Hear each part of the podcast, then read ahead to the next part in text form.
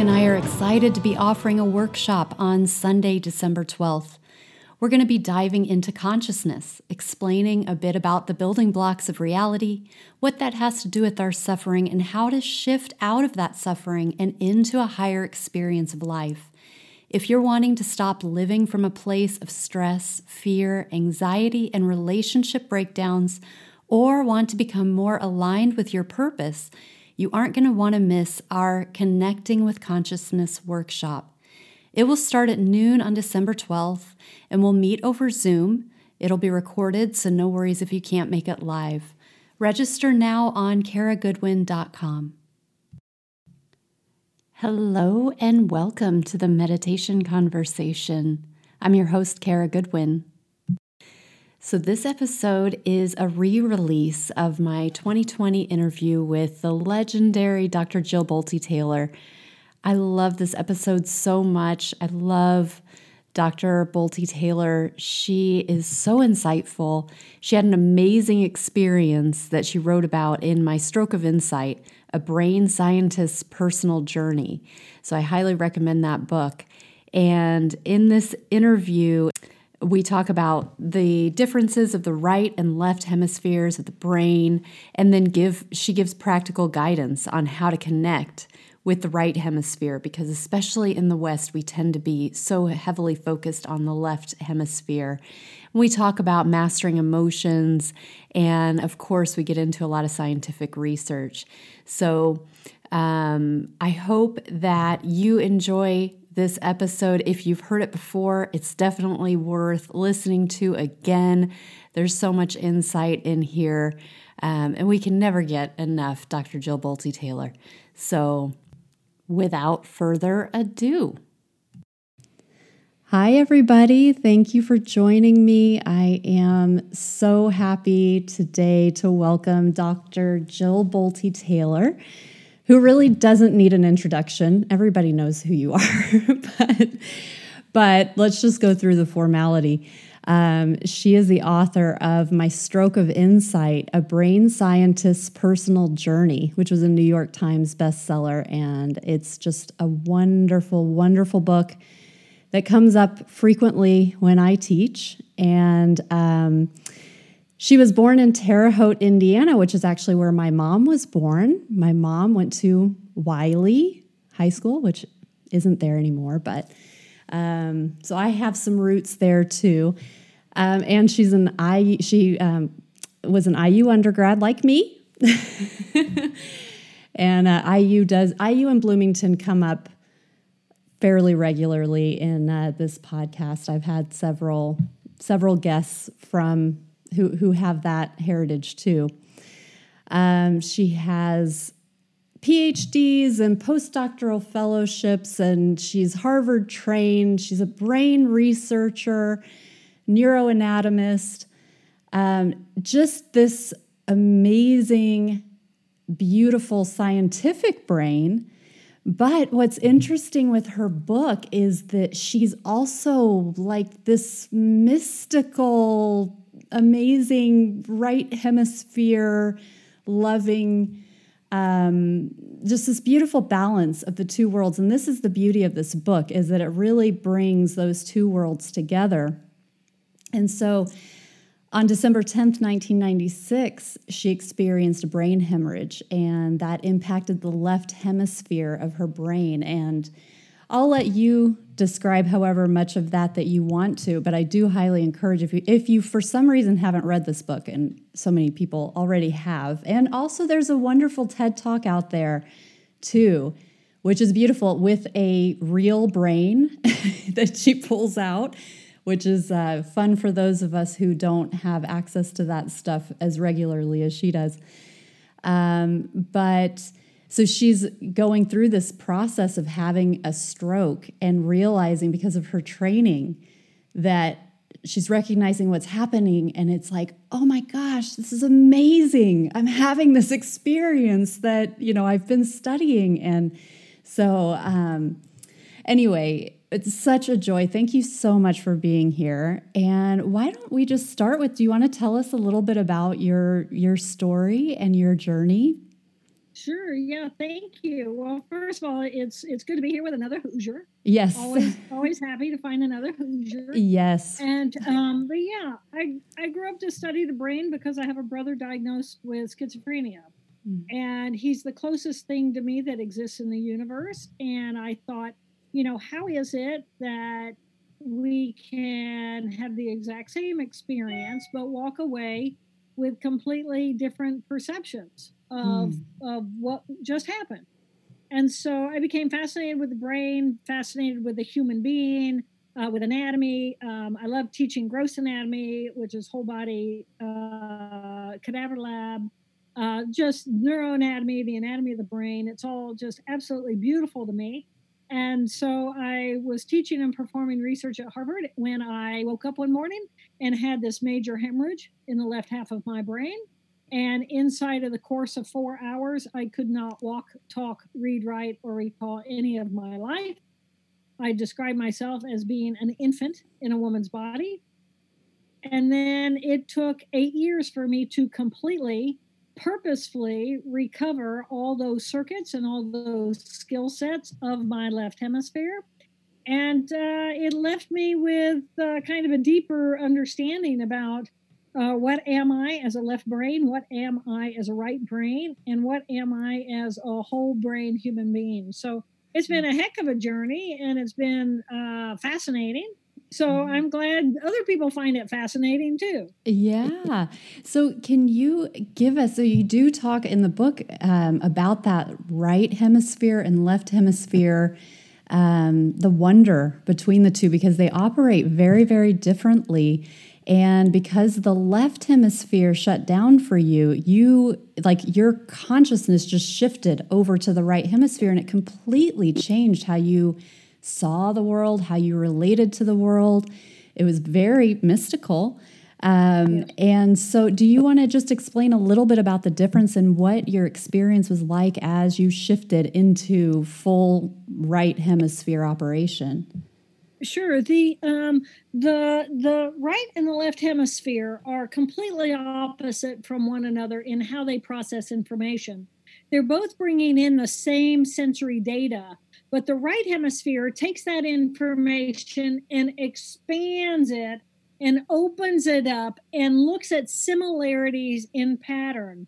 And the right hemisphere does not have any boundaries for where we begin and where we end.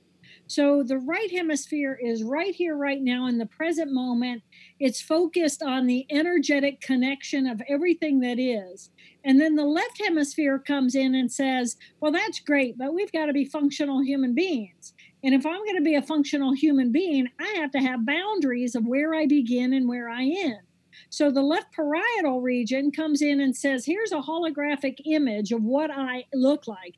And so when you look in a mirror, that's how you know where you begin and where you end, because that's defined for you in that left hemisphere. And then the left hemisphere also says, well, we want to be able to communicate with the external world. Mm-hmm. So we're going to take the ability to create sound, dog, dog is a sound, dog. And then another group of cells in that left hemisphere are going to place meaning on that sound so we can communicate with language. And then the left hemisphere thinks linearly so that it understands A and then B will happen and then C will happen. So that's linear thinking. And linearity ultimately turn it right side up and you end up with a hierarchy like you're climbing a ladder. And mm. so when you look at our society, our society is established and built on the structure of that left hemisphere, where socially we have a president and all these other people along those rungs, and then the people at the bottom. And then academia is the same way. We have to have structure, we have to have categories, we have to have organization, we have to have details, details, and more details about those details in order to be able to function in the external world with one another. But the mm. right hemisphere doesn't have any of that. So if you take that left hemisphere and it goes offline, the boundaries of where we begin and end goes away.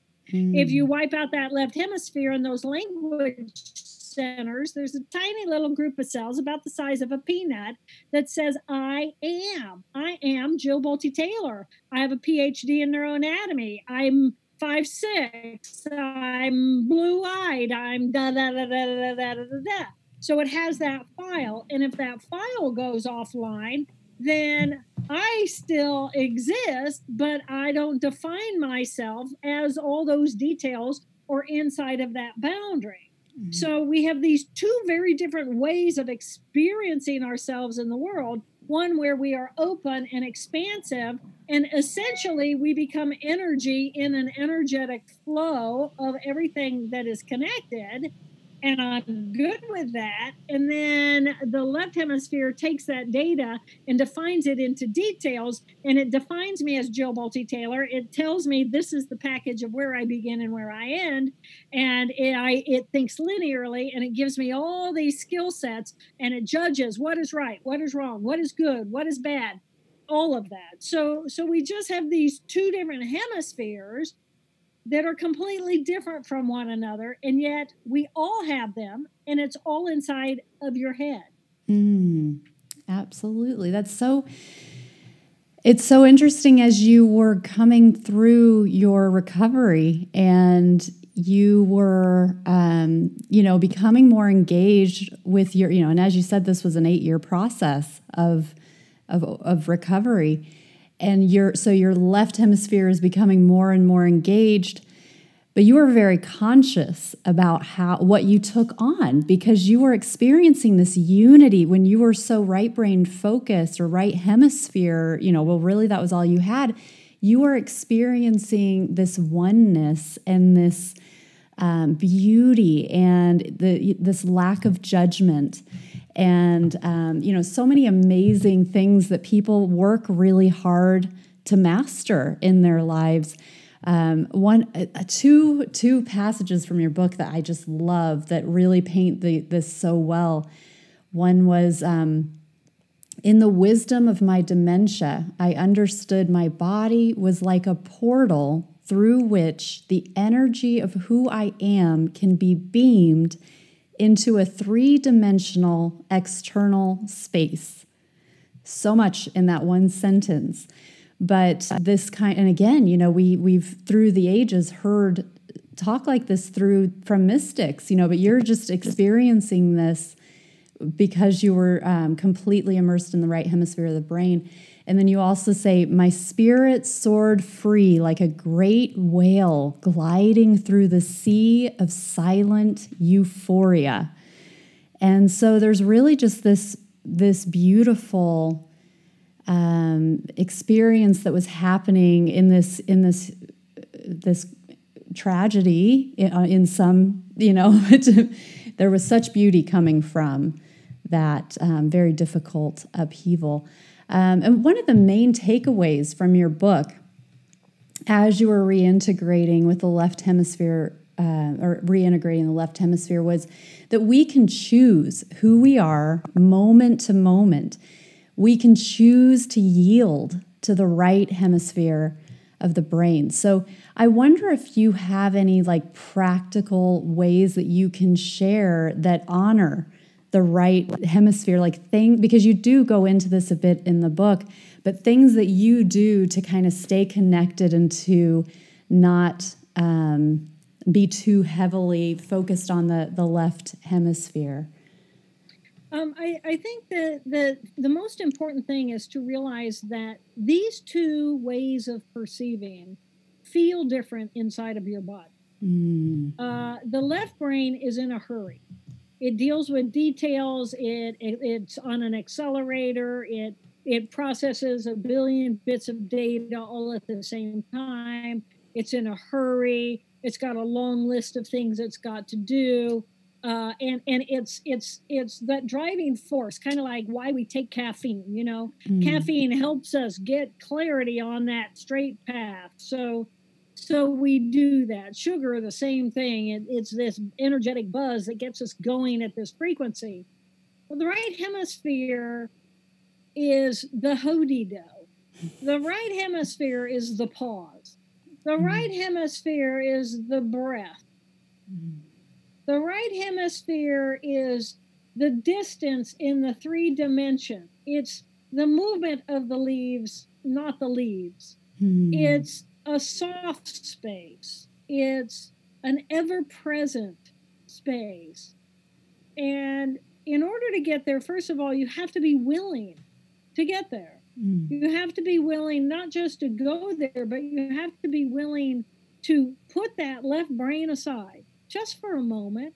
Just hit the pause button and you know it's in a hurry. It's like saying well this is a waste of time. I don't want to do this. Da, da, da, i got these things to do. What do you think you're doing? You know we could get 18 things done in the next hour if you just like stop breathing you know? And and no you you have to be willing to pause. You have to be willing to step back because it's as though the left brain focuses on edges and details and that to-do list and everything on that to-do list is is you know five things to do da, da, da, da, da, it's never one thing right? And then you finish one thing and something else pops up and you got to do that too. And it's in a hurry. And so but being present being actually in the present moment requires you to say left brain that stuff's not going anywhere. It's right here all the time. I'm just going to set you aside. You can pop back in anytime you feel the need mm-hmm. to but right now I'm actually going to look into those trees. And instead of looking on the focus, I'm going to not focus. Mm. And in not focusing in the three dimension of the depth of those trees, I allow my peripheral vision to expand. And then I just start letting the movement of different depths of the movement enter into my psyche. And I become the energy that is moving those leaves and oh, I mm-hmm. become as though all the dense molecules of what I am expand and open, and I become the space between those atoms. And I have the ability to breathe space into that so that I can actually become no longer at all concerned about the details of that left brain. I just become open to the magnificence. I'm alive. And I'm capable of having a present mind. I'm capable of choosing to take my busy left brain and set it aside and shift temporality out of the past or out of the future, out of a cognitive to do list that is somewhere that doesn't exist at all, and actually bring my mind here to the mm. present moment and to breathe with that and to be breathed by that. Yeah. And then boom, right back in my left brain. Yeah. Yeah. so do you make conscious effort throughout the day to con- not effort, that's the wrong word, but like a, a an intentional practice throughout the day to give yourself that pause, bring yourself back into that unity and that flow. I do it the other way. I live there. Oh. And I oh. consciously choose to bring myself to my left brain detail. Oh, wow. I do it the other way. Mm. Did that I take let, did I that take time? Sorry, no, because that's what I gained with the okay. stroke. That's okay. what I became. That's what I became. Okay. And then anything in the left brain was going to be labor. Mm. And it was going to take me somewhere other than right here, right now. And why on earth would I ever want to be somewhere other than right here, right now? Because if I just pause and I listen, I hear a little beaver down there gnawing on a piece of wood. Mm. I hear the chitterings of birds flirting with one another. Mm. I hear squirrels running around. I hear the the the the little footprints of deer as they come down to the water. I hear the breeze as it moves the trees. Why would I leave this to come and talk to you? Right, right. Why would I do that? But that's exactly what I choose to do. And I choose to do that because because if I can help you recognize the magnificence of this alternative option that is always right there for you, mm. and you can figure out how to allow yourself to step into this space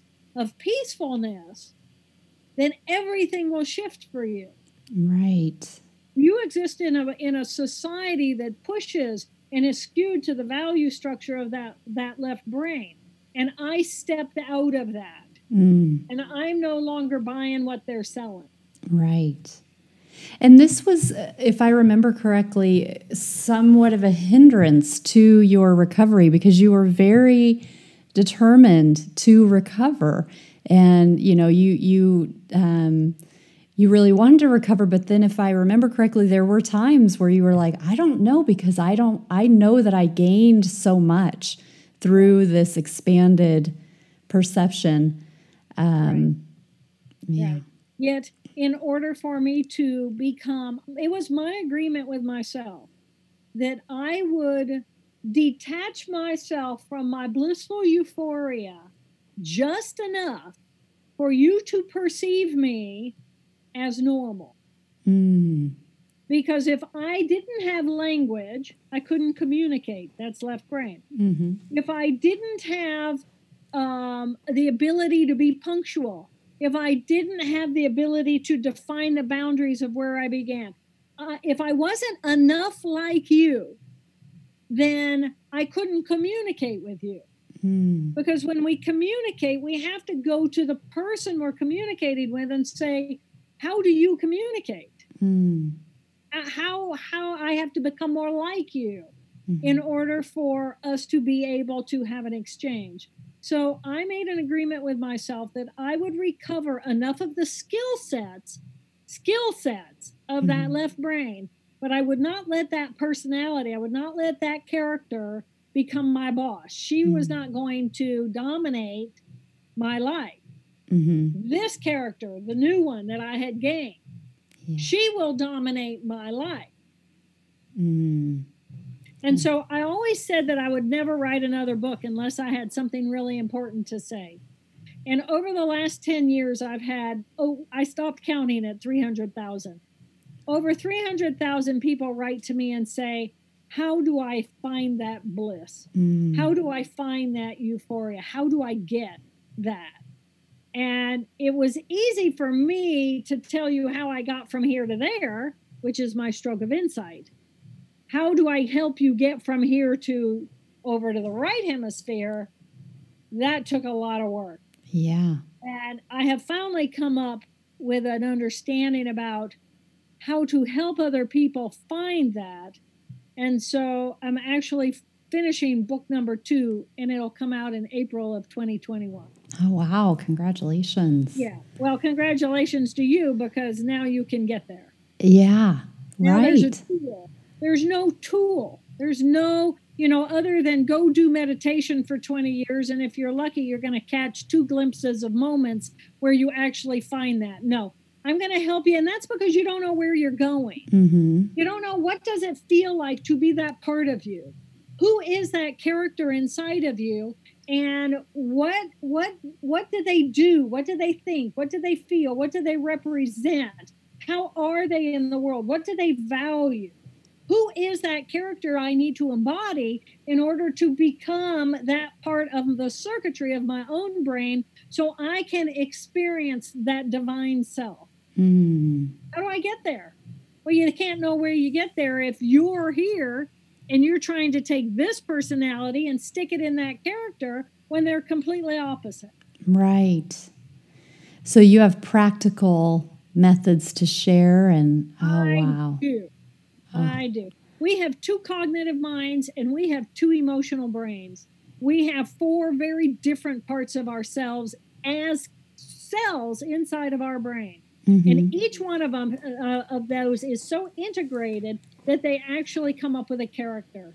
And if you know who the character is and you know the traits of that character and you can have experiences and see when you are that character, then you can pay attention to what does it feel like inside of my body to be that part of me and you can go there like that.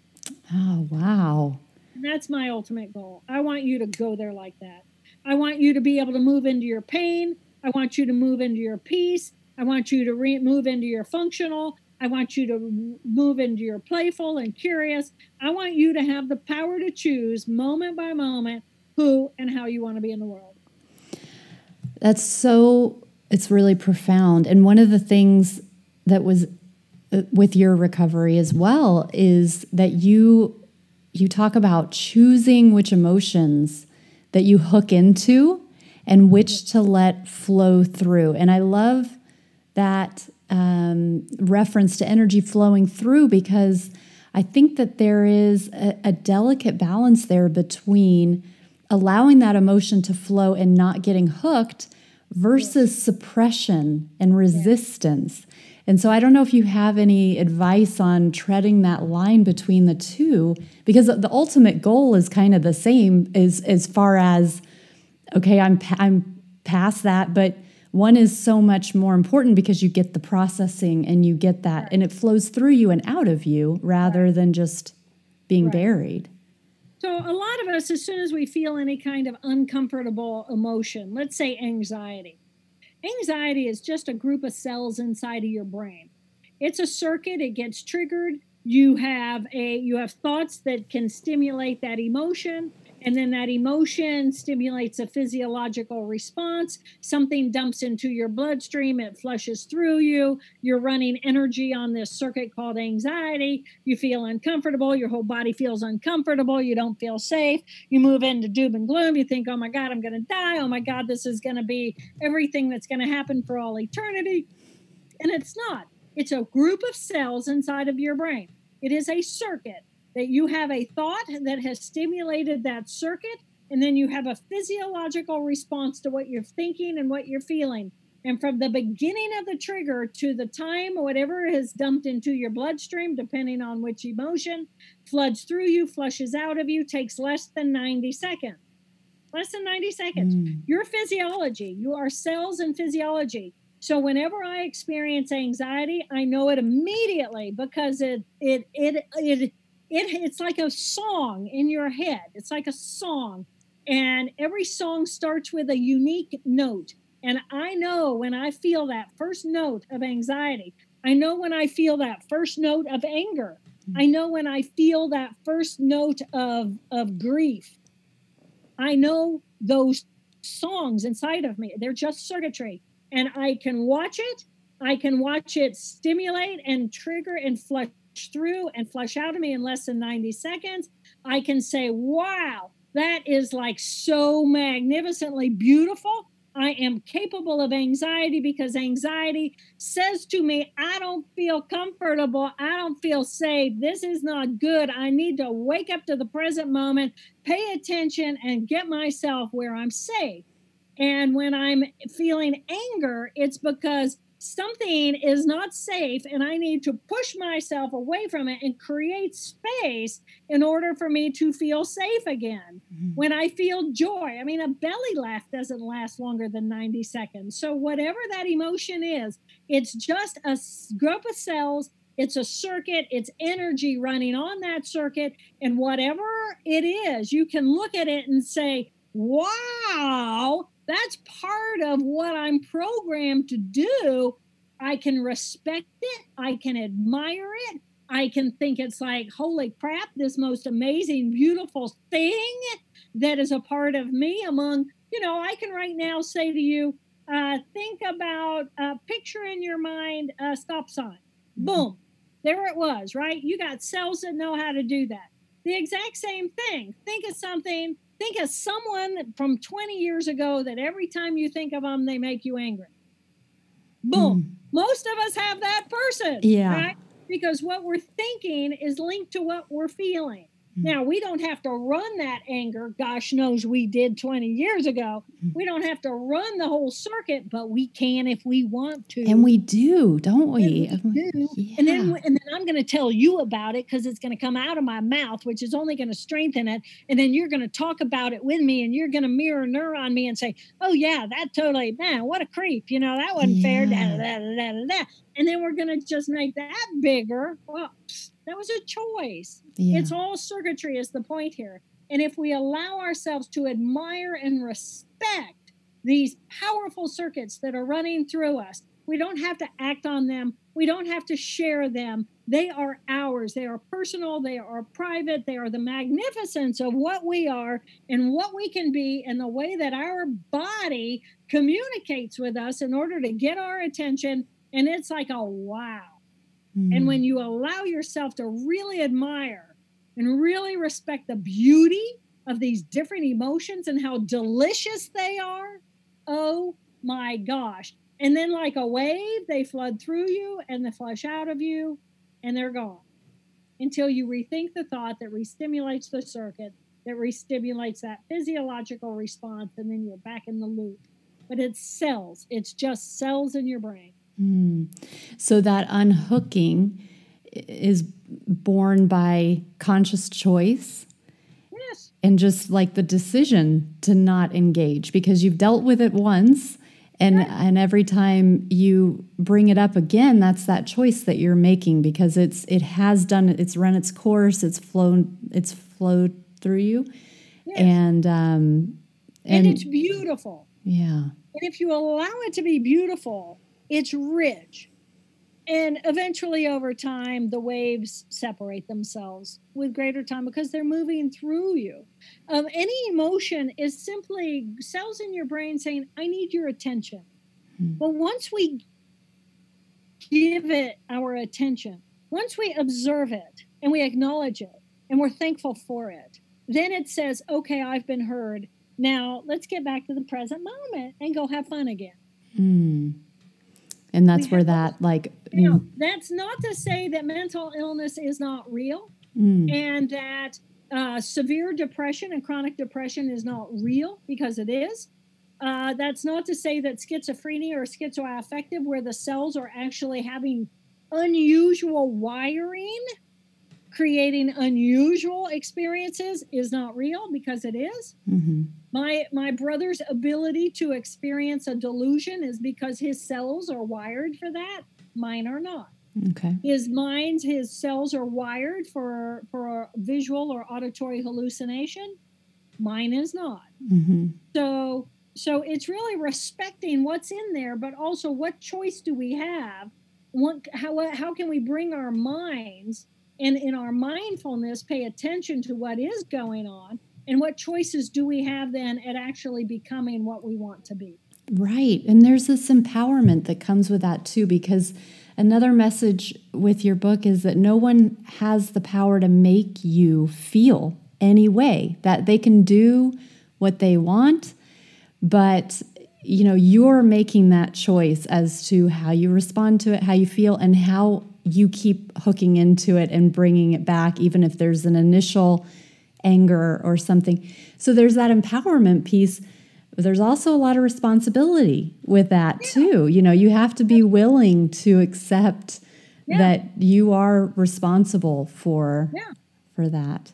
Well, and, and you know, it's really interesting because there are people who say, "Oh my God, thank God," you know, and I can find peace. And the number of people who write to me and say, "Thank you, thank you, thank you. I mean, that's probably the primary message I get is thank you. Mm-hmm. You gave me an insight I did not have. I did not know I had that power. Mm-hmm. And then I have other people who say, I don't want that responsibility. Mm-hmm. And you're full of crap. And it's mm. like, uh huh. Yeah. Keep think, telling yourself that. Uh-huh. Yes, right. I think ultimately we all will get there. Okay. Yeah. Yeah.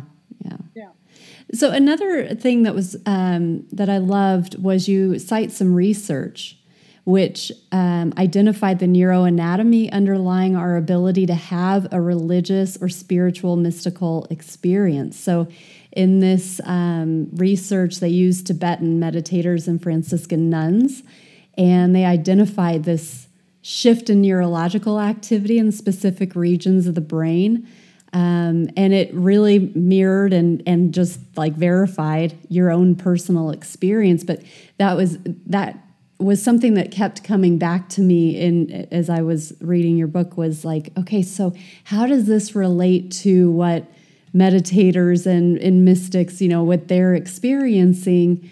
Um, if it is like that, and and there are certain people who this just they're born that way, right? They're born more with the ability to tap into unity and universal life force, and um, and so it does seem to mirror. I don't know if you if you want to talk about that research, but I found that really sure, interesting. So, yeah, um, Andy Newberg, uh, mm. Andrew Newberg, a great scientist, great man, uh, wrote a book called "Why God Won't Go Away."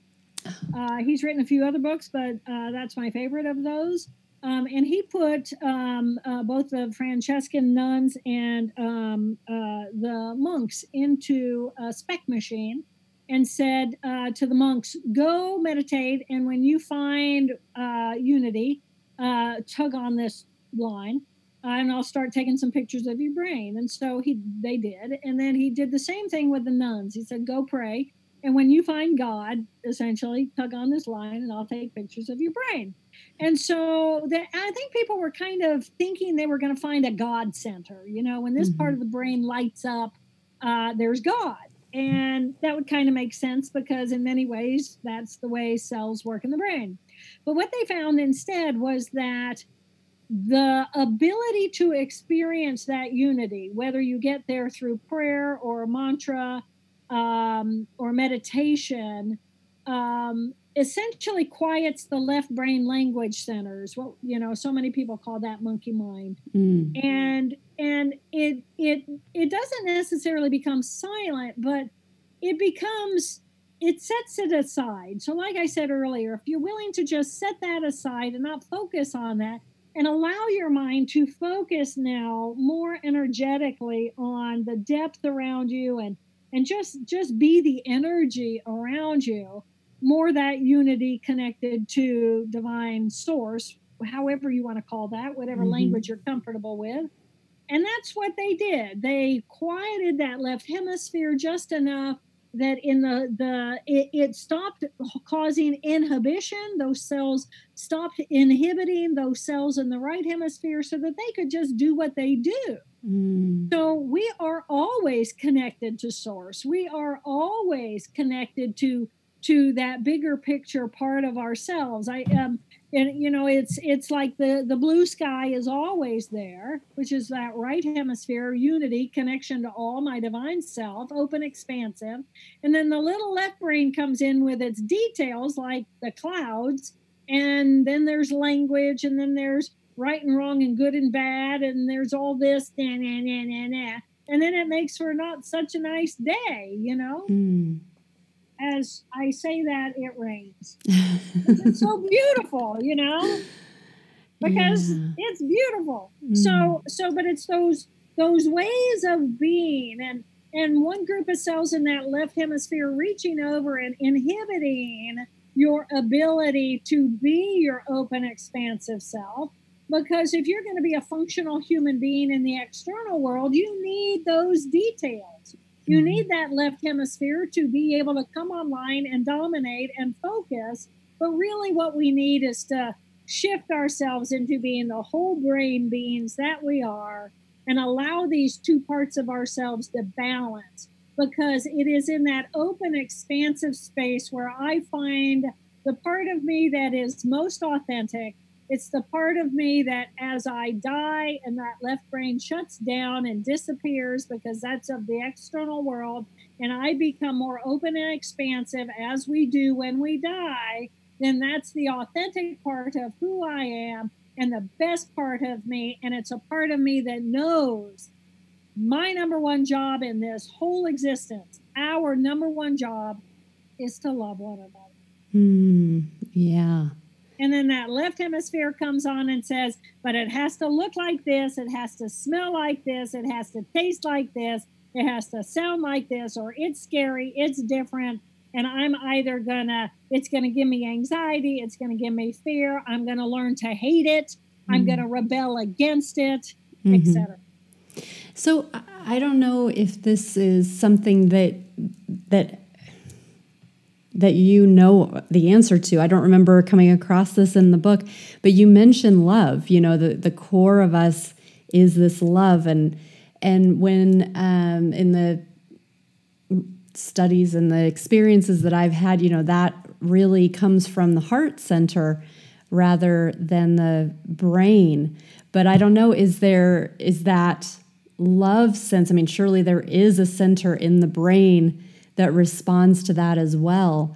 Um, and right hemisphere. so it, it's just it's the right hemisphere. Yeah. People give heart consciousness to the heart, but heart consciousness is that right hemisphere. That mm-hmm. is the relationship that is this fluid flow, this expansive, open. everything is a part of the whole, everything is one, and yet everything is these magnificent pieces.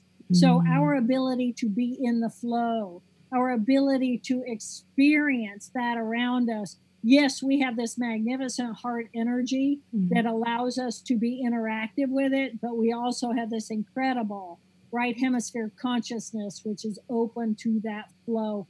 And that's what it is. Mm. It is mm. that that connection. It is every ability we have. We have because we have cells that perform that function, and our ability to feel that divine connection are those cells of that right hemisphere.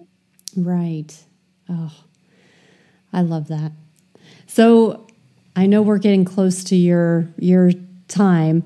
There is one more thing, and, and we've kind of touched on this, but I wondered if there was a subtlety here that I wanted to just explore. In we talked about how um, the emotions, kind of that being a circuitry thing, and, and the emotions flowing through. You also talk about how you consciously decided which emotional programs you wanted to retain or not.